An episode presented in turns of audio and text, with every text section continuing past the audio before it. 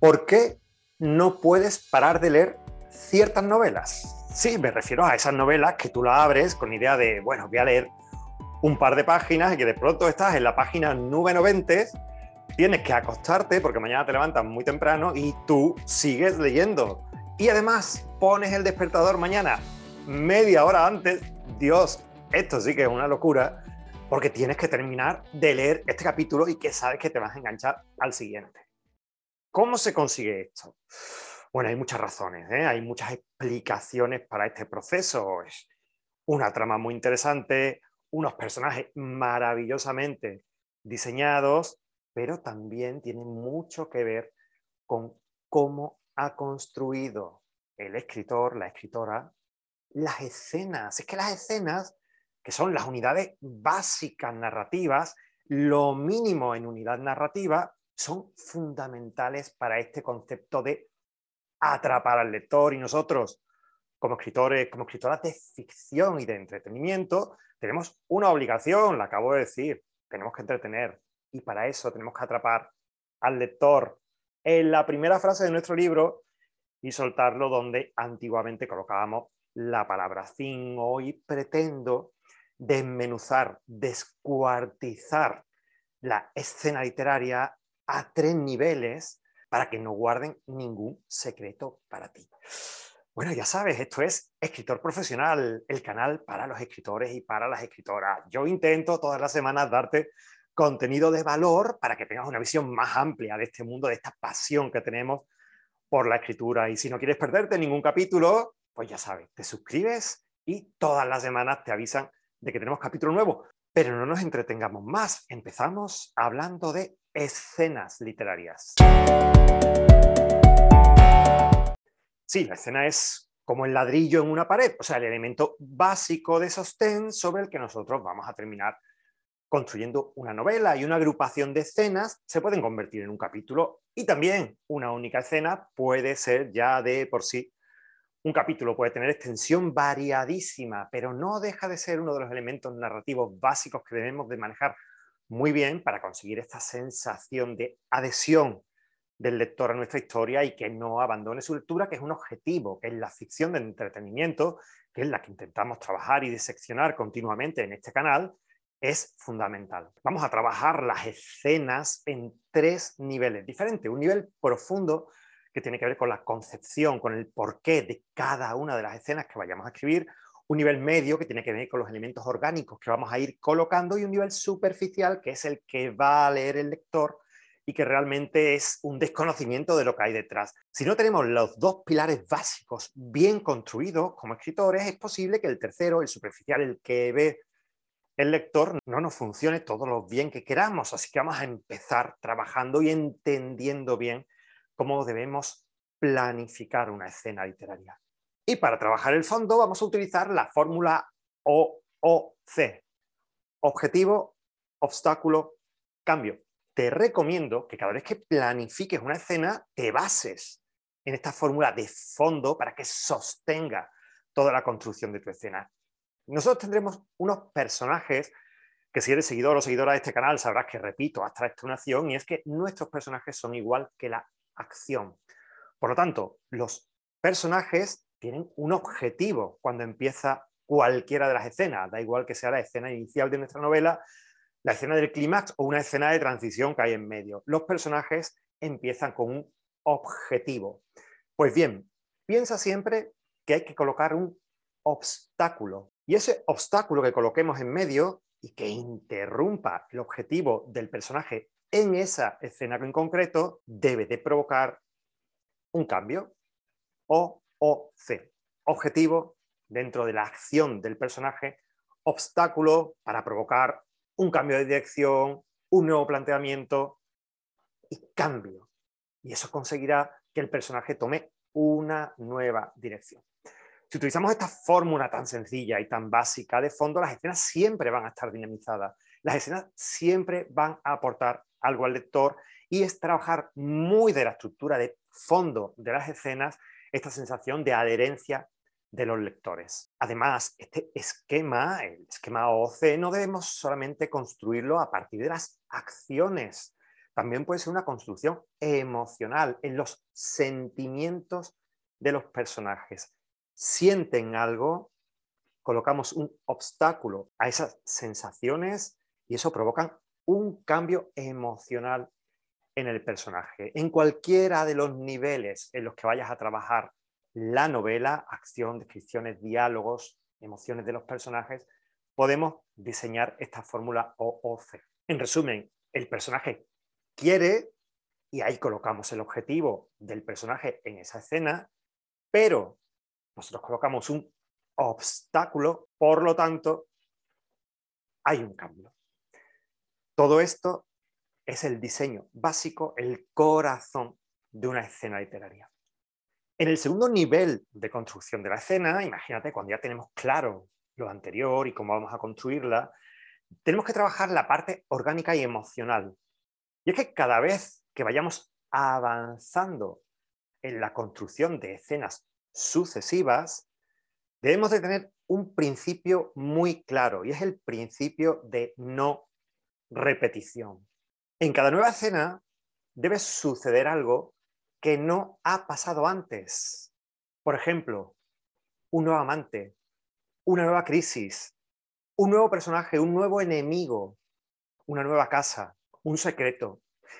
Si esto no sucede, si no metemos un nuevo elemento que no haya sucedido en el pasado, y esto lo vas a comprobar de una manera muy sencilla, y es que tus escenas sean intercambiables. Si tus escenas son intercambiables, es que hay un fallo en la estructura de la novela. Por lo tanto, una de las primeras claves orgánicas a la hora de construir la sucesión de escenas es que en cada nueva escena metas elementos nuevos, diferentes, que generen tensión y que no hayan acontecido con anterioridad en la novela que estamos diseñando. Y para conseguir esto es muy importante que desde el principio tengas muy claro, cuando tú te sientas a diseñar tu escena, qué quieres conseguir en el lector en esa escena en concreto. Pues en esta escena quiero que el lector se lo pase bien, porque es una escena de relax cómico, porque es que lo tengo destrozado con lo que le acabo de contar.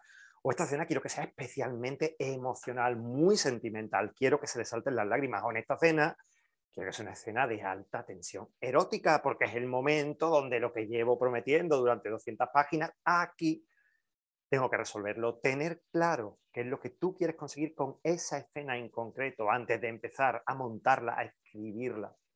Es otra, otra de las partes fundamentales de este proceso orgánico intermedio a la hora de diseñar escena. Y por último, el tercer pilar dentro de esta parte central de la construcción de escena tiene que ver con el pero, o sea, planteate, pero si no lo hago de esta manera, pero si lo hago de esta manera, que voy a conseguir. Recuerda, es fundamental que el lector se entretenga. Escribimos, por lo menos, los escritores que os acercáis a este canal, escribimos literatura de ficción y de entretenimiento. Nuestro pilar fundamental es entretener a nuestros lectores.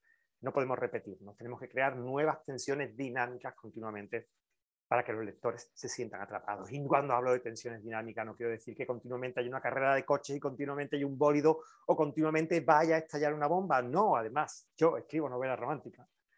Quiero decir que tenemos que mover emocionalmente en todo momento a los lectores. Y ahora sí, ahora llegamos a la superficie, lo que realmente van a ver nuestros lectores. Y para eso tenemos cuatro elementos que intercambiados nos van a dar el resultado. Estos cuatro elementos son las descripciones, los diálogos, la acción y los pensamientos de los personajes, con cuatro elementos que los escritores damos forma a todo esto que hemos visto. Observa realmente si todo lo anterior, esta base profunda, este segmento orgánico, no lo tenemos bien claro y bien asentado, a la hora de trazar una escena, las escenas se nos pueden quedar bastante vacías de contenido. Por lo tanto, una vez que tenemos todo lo anterior asentado y tenemos todo lo anterior diseñado, oye, no necesitamos dos horas, lo hacemos en cinco minutos si vamos trabajando de manera brújula, momento a momento, ¿no? Pues una vez que tenemos estos pilares diseñados, nos planteamos qué relación de descripciones, diálogos, acción y pensamiento de los personajes vamos a colocar en nuestra novela. Yo te invito a que ahora cojas cualquier novela que tengas cerca y que cualquier novela contemporánea y que la abras por cualquier página y evalúes estos cuatro elementos en qué proporción los tiene el autor. O sea, qué partes hay descriptivas de estas dos páginas, qué partes hay donde lo que tú ves es el pensamiento, el discurrir del protagonista o de la protagonista que estemos tratando en ese momento, qué partes son de acción. Y verás que en función de cómo el autor haya repartido eh, estas proporciones, la novela tendrá un tono, un carácter, una afinidad en concreto. Por ejemplo, conseguiremos mucha eh, agilidad si colocamos muchos diálogos, pero también cuando hay demasiado diálogo desaparece la profundidad. Por lo tanto, son cuatro elementos absolutamente necesarios en toda novela en los que tenemos que conseguir un equilibrio y darle más prioridad a uno que a otro en función del resultado que queramos en cada momento, en cada escena en concreto. Bueno, y tendrán la pregunta, ¿y qué extensión tiene una escena? Bueno, para gustos colores, entre 750 palabras y 2500. Bueno, sí, nos quedamos, esa digamos que es la definición clásica de la escena. Hay autores, como yo, que somos especialmente maniáticos, yo escribo escenas de cinco páginas. ¿Por qué? Porque mi productividad de trabajo diaria en cada uno de mis seudónimos es de cinco páginas diarias. Por lo tanto, escribo cinco páginas diarias en la duración de mi escena. Hay veces que estas cinco páginas son un capítulo y hay veces, dependiendo de la novela y sobre todo de la extensión de la novela, en que agrupo escenas y construyo capítulos, menos cantidad de capítulos, que cada uno pueden tener una variabilidad entre cuatro, cinco, seis escenas. Pero aún me queda algo que recomendarte y es, sabiendo todo lo que acabamos de ver ahora, hay una estructura que funciona en esta parte superficial, la que ve el lector a la hora de trabajar una escena. Y también tiene que ver con tres elementos, tres técnicas, tres recursos que son muy útiles. El primero, abre siempre una escena ubicando al lector. Es lo que se llama la actualización de estado. O sea, quién está dónde, para qué y haciendo qué. ¿Eh? Es una forma en la que tú continuamente ubicas al lector. ¿Por qué? Porque es habitual que leamos con unidades narrativas. Quiero decir, oye, me voy a leer un capítulo antes de dormirme, que al final me leo tres, ¿no? Pero solemos trabajar así. Por lo tanto, cuando tú al día siguiente coges de nuevo la historia que estás leyendo, tienes que ubicar al lector. Dos, en cada escena aumenta las apuestas, o sea, aumenta la tensión. Mete elementos que vayan a tensionar a quiénes, a nuestros protagonistas. Y tres, cierra la escena con una promesa de futuro. ¿Una promesa de futuro qué es? Pues algo que tú no vas a resolver en esa escena, sino que el lector tiene que leerse la, siguiente o dentro de cinco escenas para saber qué diantres ha pasado. Y con esa fórmula, que es la fórmula del impulso, cerramos esta disección de la escena literaria, la unidad mínima narrativa con la que vamos a trabajar, para saber atrapar maravillosamente a los lectores. Bueno, hasta aquí ha sido todo por hoy. Hoy hemos diseccionado las escenas literarias. La semana que viene nos vemos con otro vídeo de valor para ti, escritor, escritora que te apasiona como a mí este fantástico mundo.